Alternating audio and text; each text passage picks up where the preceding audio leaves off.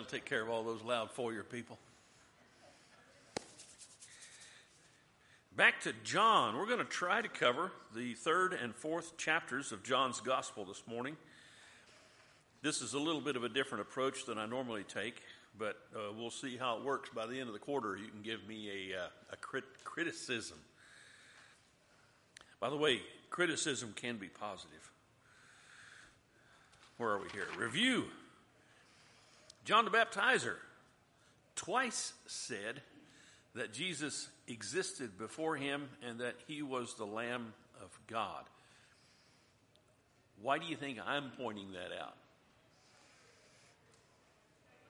If someone says something twice, especially in the Bible, especially in the New Testament, because the Bible, when you think about all the information that we could be given, the Bible is extremely brief. And the New Testament is even briefer. And so when you put something in there, it's in there for a purpose. Yes, very important to, to repeat it and repeat it so close together. This is testimony.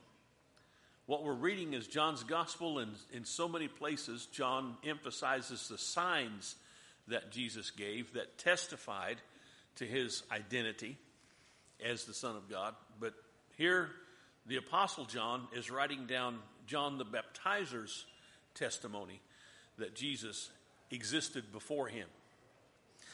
Later on, we'll read where Jesus is talking to the Pharisees, and he will say, Before Abraham was, I am.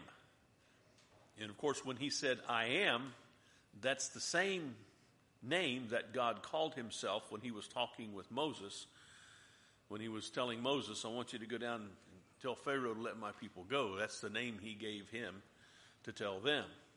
And so when Jesus said that, they picked up rocks to throw at him and kill him because they thought he was blaspheming, which he would have been, except for one thing. What was the one thing that prevented that from being blasphemy? It was true. he is God. So this is John the Baptizer's testimony being recorded about John the Apostle saying Jesus existed before him. And, and the other thing he said twice, he's the Lamb of God. In other words, twice he emphasizes this man existed before me. He is God, but he is also God's Lamb. And every Jew would have understood the idea of a lamb as a sacrifice. So, it's, it's to me, I, I think this is a big deal when we see this recorded twice, or these two things recorded twice. Okay, the other review, uh, next review, something Jesus re, uh, revealed to Nathanael that had compelled him to believe in Jesus. But what was it? And the answer is we don't know. We can't know. It's not revealed to us. But it's enough that Nathanael would say, you are the Lord. You are the, the Son of God. So we're, we're looking at testimony from John about Jesus, but also his testimony about what Jesus' interactions caused people to do and what it caused Nathanael to do. Believe. Believe. That's what we see in John. The signs are not without purpose. the whole purpose for the signs is to cause people to believe. Remember that text from the 20, uh, 20th chapter, was it? John finishing up the gospel. And he says, What's that? Yes, he said that in, uh, in, the, in the last verse of the 21st chapter, but in the 20th chapter, Verse 30 and 31, he says, Therefore, many other signs Jesus also performed in the presence of the disciples, which were not written in the book. But those have been written, or these have been written, so that you may believe that Jesus is the Christ, the Son of God. And believing you may have life in his name. So at the end of the book, John says, This is why I wrote these things down. John will do that in his letters, by the way. He'll also give, This is why I'm writing this. First John chapter 5, uh, he'll say, I've written these things so that you may know know something. Do you remember what it was from 1 John chapter 5? I've written these things so that you may know that you are saved. In other words, we don't receive from God the, the, the Son that He's given so that we might worry and wonder about whether or not we're saved. His intention is that we understand this gospel enough that we can know that we are saved. Of course, we know it by faith, but still, there's that idea of, of knowing, of being certain of it. And because if you're not certain, how can you have peace? How can you have trust? When you get on that roller coaster, it's just a roller coaster, and that bar comes down. How much faith do you have in that bar? I have faith in the bar, but I grip it with all my strength because I don't really have faith in the bar. I just I have hope in the bar. But but this gospel is not like that. It is so much more trustworthy than anything else in the universe. And if gravity works every day, I think the gospel will work every day. If the sun rises and sets every day, then I think the gospel will work every day for our salvation. And I'm I'm pontificating now. I need to get back to the to the outline. Third check mark. Jesus performed his first sign at a wedding feast in Cana. Why do you think I put performed in quotation marks? What's that? Okay, that, that, that's a good answer. That it was there was some degree of secrecy about it because he did he want to do the, the water to wine thing? That wasn't his idea. Whose idea was it? His mom's, of course. Mom's always coming up with stuff for you to do, just like a wife. Anyway, did I just say that? but it's true. And how many things do you, do you finally do because your mom or your wife says you need to, and you go, oh, okay, I'm glad I did that. That's kind of the way it works. Anyway, I put performed in quotes because performance sounds like it's for show. It's not for show. It's for explanation. It's for showing, but it's not for entertainment. And there's, there's a lot of folks who practice religion. I put quotes around practice because they consider that religion is all about being entertained. And it's not about being entertained. Coming to a worship assembly is not about being entertained, it's about showing honor to God. And that's all it's about. Now, there's a place in life for entertainment, uh, but the church building is not it. That's not the reason we come here. If, if we find that what we do in honoring God the way He wants to is entertaining, well, that's fine. There's no problem with that. It's not wrong if it's entertaining, but the point is not entertainment. And He wasn't doing the signs to entertain. You remember when He was brought before Herod? Herod said, or, or it was explained that Herod had wanted to see some sign or wonder performed by him. He was looking for the entertainment value. Herod wasn't looking for the, for the idea of, I want to see a sign so I can know he's the Son of God and come to him for my salvation. That's not the point. He was, hey, this will be cool. That's about all it was. When Jesus cleansed the temple, the Jews asked him what sign he showed to prove his authority to do so. Why did I put that in there? Why is that part of the review?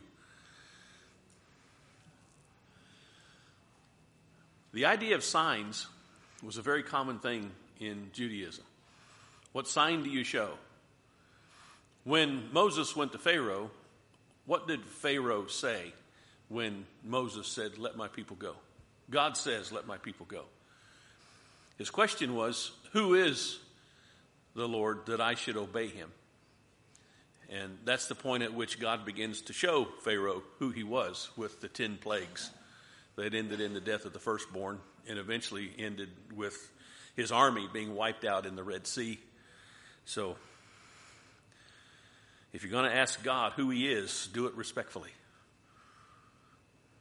And so Jesus cleansed the temple, and the Jews asked, What sign shows your authority that you can do this? In Jerusalem during the Passover, many believed on him because they saw the signs he was doing. Why did I put that in there?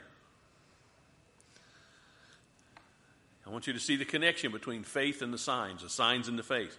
He does the signs, people see this, oh, look what he does. He, he must be the Son of God. There's something to what he's doing. This makes me think about. I've got to consider who is this man? Is he the Messiah? Is he the one we've been looking for for 1500 years? What's, what's the deal? This is not nothing. All right, chapter 3.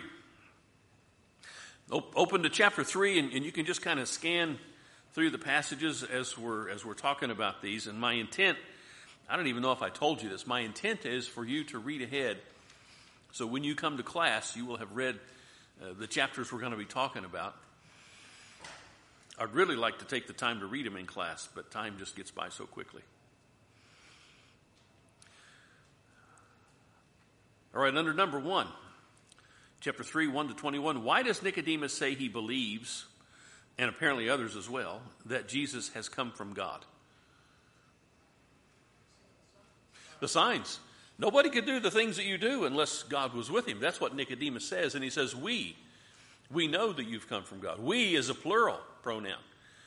I don't think he was using it editorially. I, I think there were others like him who were seeing and observing and saying, This guy's got to be from God. But Nicodemus is the only one who showed up to talk to him about it. Jesus speaks to Nicodemus about being born again. What must being born again be predicated upon according to John 1 11 to 13?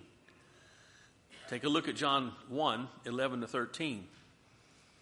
If you want to be born again, something must happen first.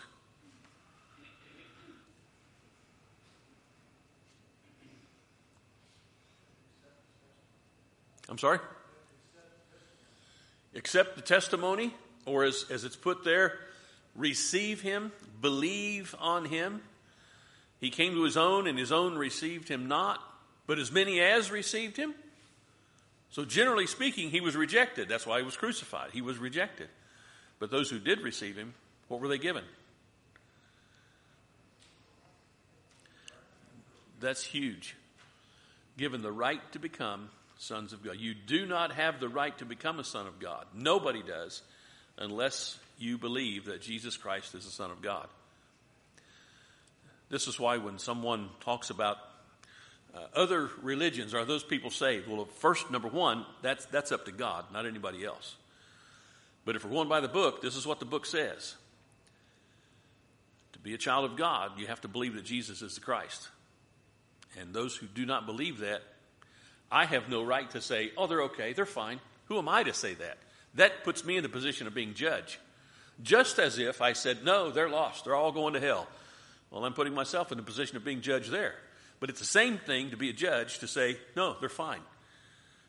I have no right to judge either way. All I have a right to do is look at the book and say, this is what the book says. This is what the book says. I love you and I, and I want to be confident in your salvation like I'm confident in mine, but the only way I can be confident is for you to do this. And the only way you can truly be confident, because Romans 10 says faith comes by hearing, and that by the Word of God. And there's no way we can be saved without faith. So if faith comes by hearing the Word of God, we've, we've got to hear it from God, or else it's come from something else, somewhere else. What future sign did Jesus give Nicodemus regarding the, his identity as a Son of Man. And I know this is a large section, but what did Jesus say about himself that's it's going to take place in the future? Okay, he, he would have sinned, but, but there was something else. If I be lifted up, how's he, yeah, how's he say it? As, as Moses lifted up the serpent on the pole. You think Nicodemus knew about that? Of course he knew about that. Every good Jew knew about that. They probably also knew that later on they would take that image of a serpent that Moses made and make that into an idol and worship it because that was the nature uh, and still is the nature of people. Right.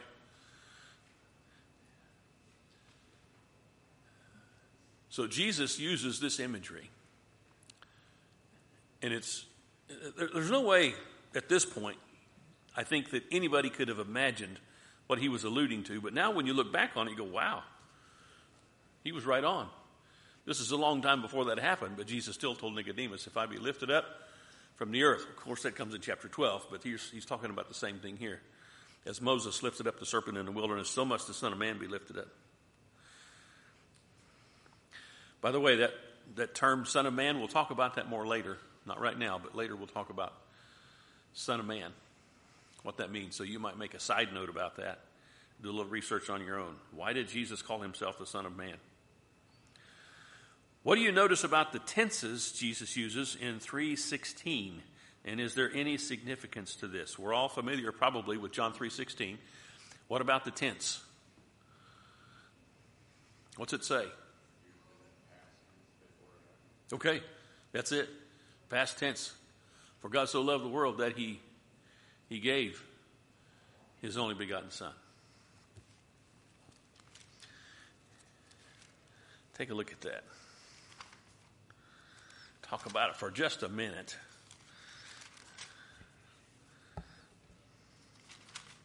I need another light here. Yes.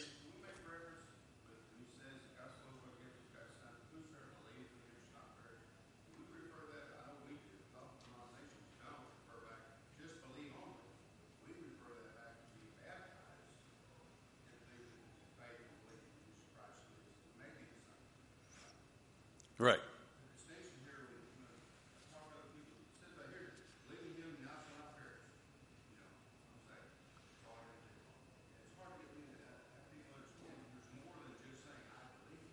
Right.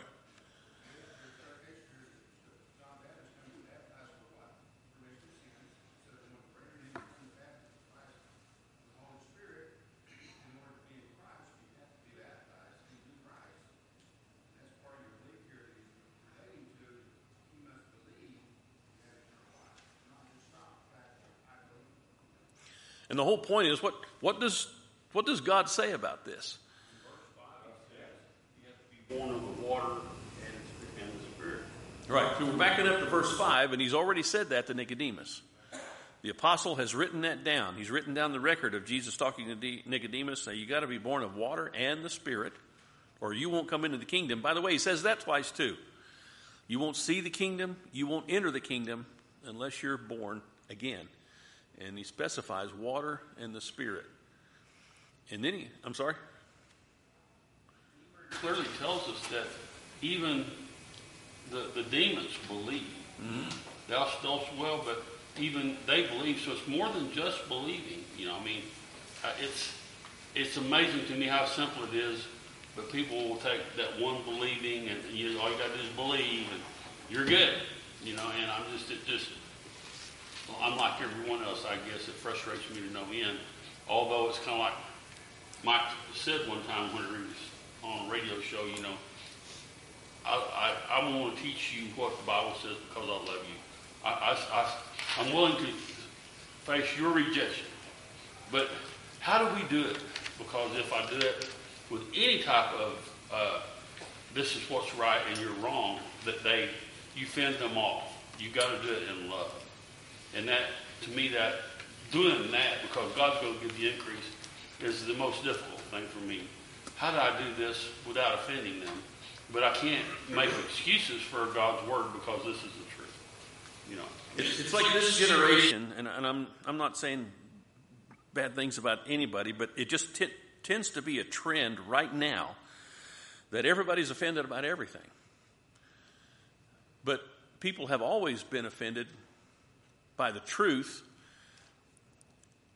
if they don't honor the truth when you go back to the third chapter of Genesis, there's Eve with the serpent.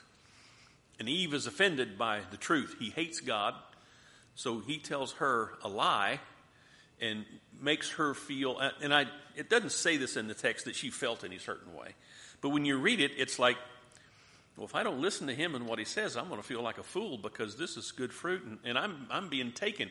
He's convincing me that God does not have my best interests at heart and that I've been duped by God. And if I don't do this, then I'm allowing myself to continue to be duped. And that's the same kind of thing we're being told today. It's the same thing you hear by those who suppress the truth and unrighteousness. That's what Paul wrote about in Romans chapter 1. Suppressing. So, this wokeness that we hear so much about today is nothing new. And all it is, it, it makes everybody afraid to take any stand except the one that is most popular. And I don't know if you've noticed it, but what is popular is quite often not true. Charles?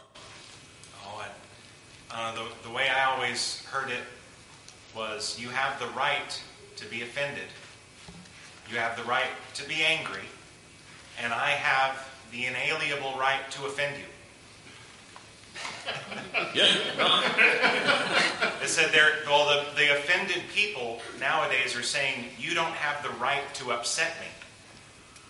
That you, you've offended me and you should apologize. And that's not how that works. You have the freedom to be mad, and I have the freedom to upset you.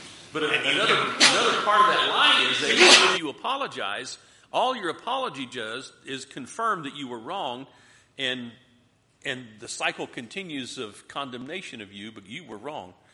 And you see this, you see it in politics where people go back and, and they try to, to dig up every little thing from 20, 30, 40 years ago to say, look at this guy. And they're not looking at the way things are today. It's, it's just the whole point is truth. What is the truth? What is the truth? Jesus will say when he gets to chapter 8, or when he gets to chapter 8, when John gets to chapter 8, he'll reveal that Jesus said, If you want to be my disciples indeed, what do you got to do? You got to keep my words. And if you keep my words, you will know something. What will you know? You'll know the truth. And what will the truth do? It'll set you free. That's, that's the difference. That's the distinction. That's the dichotomy. And so we've got to teach the truth in love, but, but know that people are going to be offended by that. Have you ever been offended by the truth? I, I would imagine so. Randall ha- has had his hand up for a while, and then Don. Right. We're, we're moving right into it. So it's, it's obsolete now, right? Don? Uh, just a quick note on John 3.16, you know, when we read this tra- translated into English, it says, whoever believes in him. But if you look at the Greek, it says, whoever believe, whoever believing into him. That into, that in him, we translate in, is into, is eis, E-I-S, believing unto, into him. So it's, it's kind of a, it's kind of a verb more than just, a- just a, a mental, you know, it's believing into him. Right. And if we didn't get that out of the Greek, Persuaded to give your whole life up, basically. which, which is exactly what he says all the way through. He doesn't say, hey, just, just come see me on Sundays and we'll be good. It's no, I'm going to die for you. You have to die for me.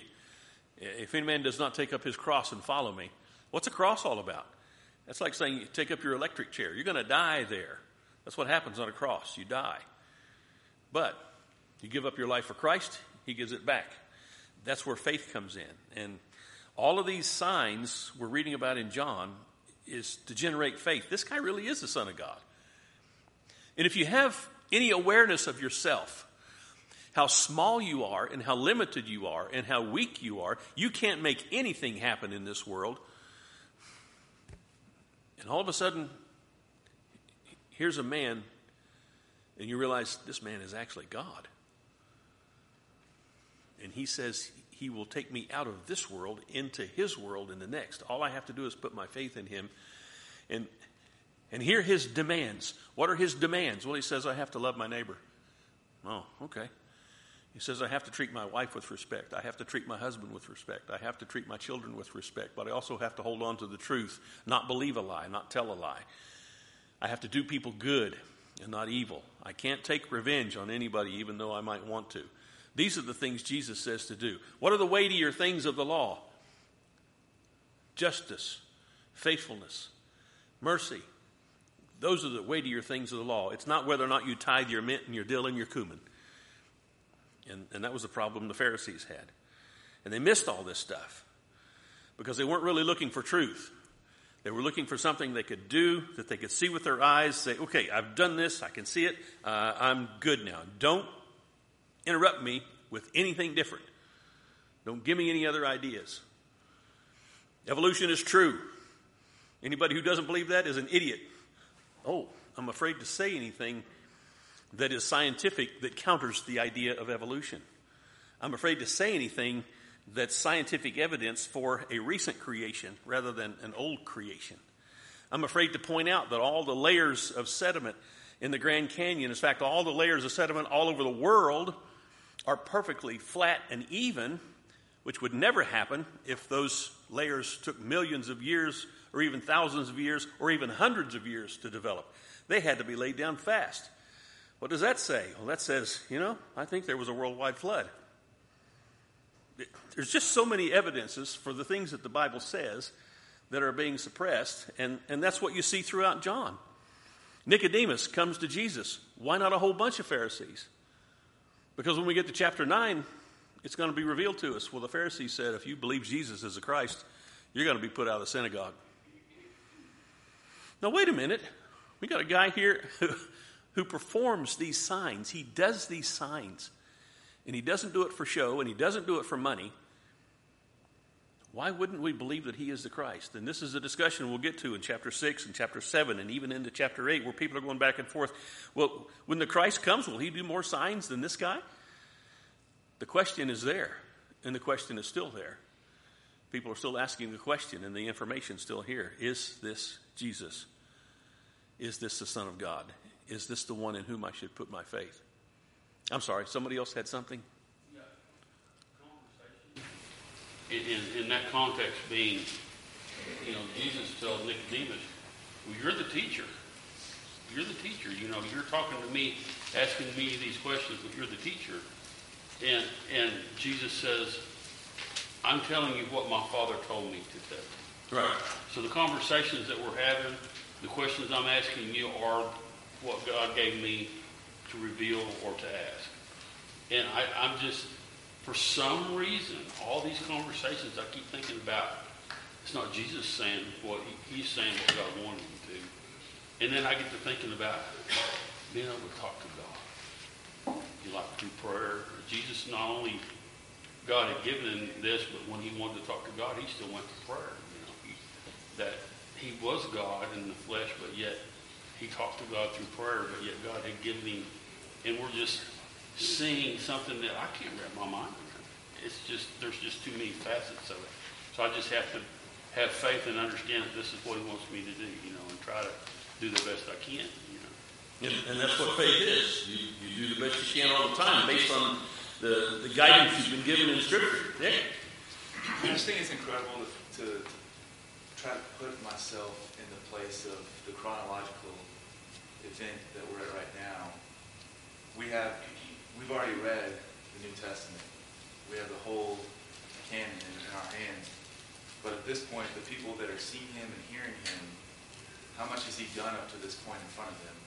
Yet they have faith in him just based off of what they've seen so far. And you know, the people we're talking about trying to convince today, we have all this information, I mean, endless information in front of us. Yet these people only were going off of what they saw right then and they believed. And so you hear Jesus say, hey, if I did a sign right in front of you right now, you still wouldn't believe. Right. I mean, it, it's so true, uh, just thinking about how much faith they had to believe at this point. And we'll, we'll get to chapter 11 where he raises Lazarus from the dead. How long would Lazarus have been dead? Four days. His sister says, Oh Lord, don't bring him up. He's, he's, he's going to be stinking. His, his not going to be pleasant if you raise him now. she had no idea. Bless her heart. I wouldn't have had either. I still don't have any idea. But Jesus raised him and he was fine. And what did the Pharisees say? We got to kill Jesus and we have to kill Lazarus. What? What? This man has done you no harm, has cost you nothing except your fake status that you think you have as a religious leader. And, and what if he is God? They're, they're not even asking that question because who else could raise the dead? He does this in chapter 11, but in chapter 9, we were studying not long ago. Where was that? We were looking at chapter 9. Oh, that was in Vacation Bible School. And the man who was healed of his blindness says, Nobody's ever heard of this happening. Well, nobody ever heard of anybody raising the dead before. Well, actually, if they'd gone back and they'd read where they threw somebody into the pit where the bones of Elisha were, that man came out alive. But that's, that's another story. We're not supposed to know about that. But, but that's what this means. Nobody ever uh, raised the dead. But this guy did. And it was a sign, an obvious sign, that God was with him. Because he was raising the dead, but he was also teaching people to do the kinds of things that Jesus taught people to do. He wasn't saying, let's rise up and overcome the Pharisees. Let's rise up and overcome the Romans. Let's rise up and have a war and wipe people out. That's what Muhammad did. He rose up and fought his way up through into Europe until he was stopped uh, by a military power. And, and so, but today, what do we call it? A religion of peace. Okay. This is the religion of peace. Christianity. Jesus is the one who calls for peace, but he was the one who was crucified. It, anyway, uh, you got me off on pontificating again. Here we go. Da, da, da, How might you describe the two groups of people Jesus apparently has in view in verses 18 to 21? So this is chapter 3, 18 to 21. He who believes in him is not judged. He who does not believe has been judged already because he's not believed in the name of the only begotten Son of God. And there's your point, Don. Believed into. That, that's what you do. You put your faith into Jesus. This guy's God, so I'm going to do whatever he says.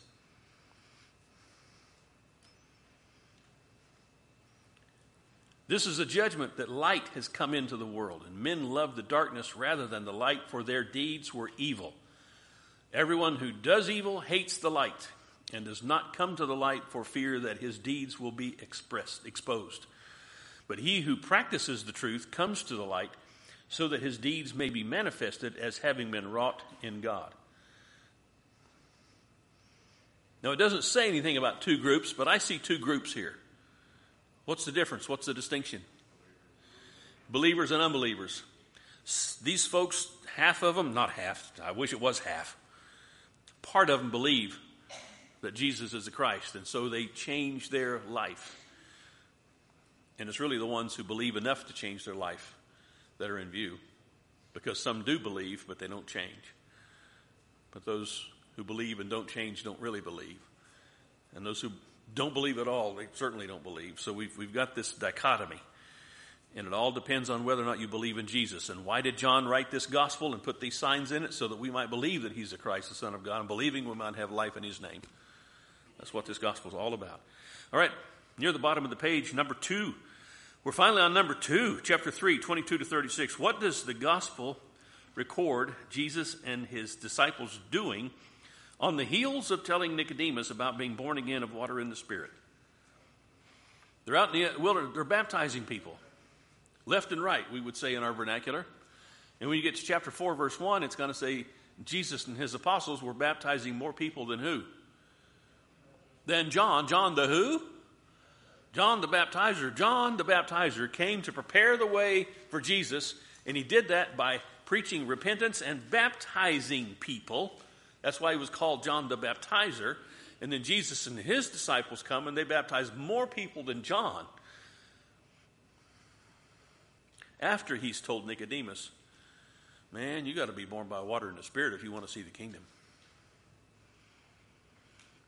But that water's, well, I'm not even going to get into that. It's pretty obvious there's water in the plan, in God's plan. Second question there why is John the Baptizer baptizing in Enon? A lot of water there. To me, the implication is you don't need to just take a bucket of water and sprinkle some people from it or pour a little water on somebody. He's baptizing in Enon because there's a lot of water there. By the way, what does the Greek word baptizo mean? It means to immerse, to, to plunge somebody in the water. We have an English word baptize because when the, the King James uh, scholars came to that word, the practice had already been changed to sprinkling and pouring. And so they said, well, you know, just got to create a lot of controversy here. Let's just make up a new word We'll take the Greek word baptizo and make a new English word. We'll anglicize it or Englishize it and make it baptize, and that's how we got the word baptize. With what three terms does John the Baptizer refer to Jesus in 28 to 36? Take a look at 28 to 36 and see what John calls Jesus. Christ, what does Christ mean? I'm not telling you anymore. I'm not telling you anymore what Christ means. I have told this so many times. What's it mean? Anointed of God. You forget it, you ask Phyllis. Phyllis knows. Anointed of God. What's the equivalent Hebrew word? Messiah. Messiah and Christ. Same thing. One's Hebrew, one's Greek. So John the Baptizer calls Jesus the Christ. What other terms does he use? Bridegroom. Well, if there's a bridegroom, what must there be? Bride. Who is the bride? The church. All right. What other term does he use? Son. The Son. The Son. Not just a Son, but the Son. The Son of God. While Jesus is calling himself the Son of Man. All right. Back page. What precipitated Jesus leaving Judea at this point? And all you have to do is scan the first 38 verses to get that. Actually, it's in the first couple of verses. It's interesting. Chapter 4, verse 1. Therefore, when the Lord knew that the Pharisees had heard that Jesus was making and baptizing more disciples than John, although Jesus himself was not baptizing, but his disciples were, he left Judea and went away again into Galilee. So, what precipitated it? They were finding out about all the people they were baptizing. By the way, why would Jesus not baptize anyone, you suppose? This is speculation. It doesn't say. What's that? Yes, Jesus baptized me. Did Jesus baptize? No, Jesus didn't baptize you. You're not a real disciple. Oh, Jesus baptized. That to me, that's why. it doesn't say that, but knowing human nature, that's. By the way, the, the Catholic Church and its bishops, how did that develop? You do a little research in history, you'll find out that those were bishops in the church, elders in the church, who knew some apostles, and those, oh, these, this is one who knew the apostle. And it, it gradually, slowly developed into, based on who you knew, it, it just got to be a thing. That's not what it's about. All right. And I'm not, this isn't a class on criticizing, but when you read the truth, you start to see, oh, that's not the way to do it. That's not the way to do it. This is the way to do it. It's kind of, you can't hardly help it.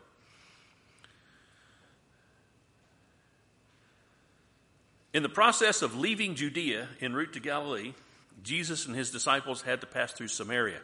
What time was it, according to the record, when Jesus sat by Jacob's well? Noon. Sixth hour of the day it was noon, so it was hot. Likely very hot. I don't have a weather report from that day, but since John points out that it was noon, that I think is a pretty safe assumption. Where were the disciples when Jesus asked the woman for a drink? They'd gone into town. They were going to hit a 7 Eleven, pick up something to eat, which I don't advise. How did Jesus address the question about race? What is the question about race? Oh my goodness, that can't be true. Number 9, verse 9. Therefore, the Samaritan woman said to him, How is it that you, being a Jew, ask me for a drink, since I am a Samaritan woman? For Jews have no dealings with Samaritans. And how did Jesus respond to that racial statement?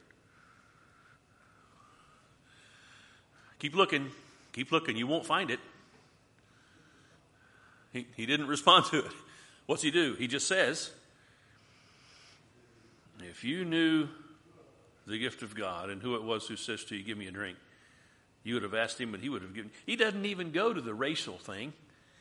He could have. He could say, Oh, now let me talk to you about race and how God just created one set of uh, parents, and everybody came from them. And then after the flood, everybody came from Noah. So there's really no race. He could have explained all that out to her. He didn't do that. It's like when Jesus is. The Pharisees say, You're a Samaritan and you have a demon. Well, he never addressed the slam of being a Samaritan, he just addressed the part about the demon. It's not an issue with him, it seems. Right. And it, it's not like anybody can be condemned on their race anyway. Now, people will point out, oh, you go to the Old Testament, he condemns races all the time. No, he doesn't. He says, wipe out the Amalekites. Why wipe out the Amalekites? Because of what they practice, it's what they do.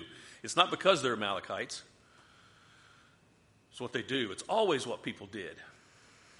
That's what God said to Abraham back in chapter 15 of of Genesis. He said, The iniquity of the Amorites is not yet full. When it's full, I'm sending your kids in, you're going to wipe them out. That's what I'm going to tell them. It has nothing to do with race, it's everything to do with practice.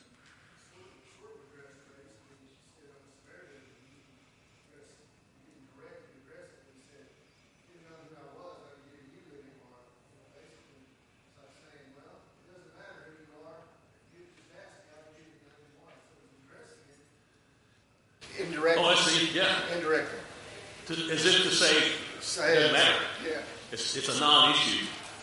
Samaritan Jew, doesn't matter. Where are we here? Um,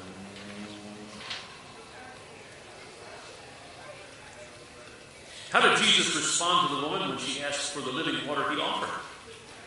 Told her to go get her husband. Call your husband. What's he doing that for? Why didn't he just, man, I was hoping you would ask me. Yeah, I want to give you this living. Why didn't he say that?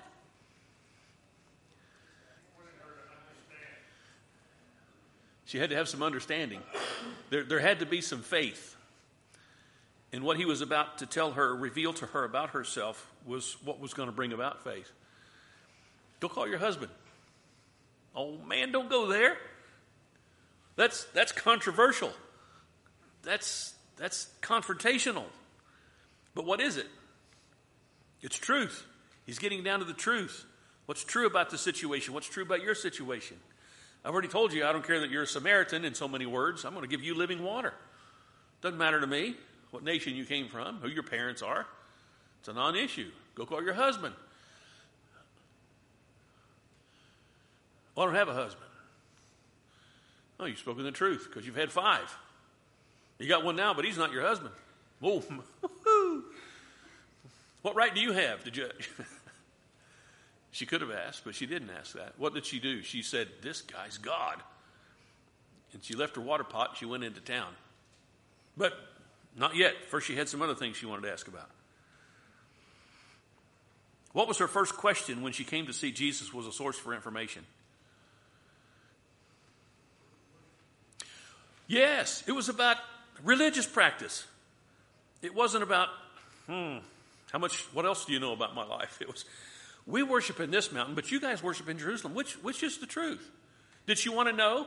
Or did she just want justification for what the, the, the Samaritans practiced?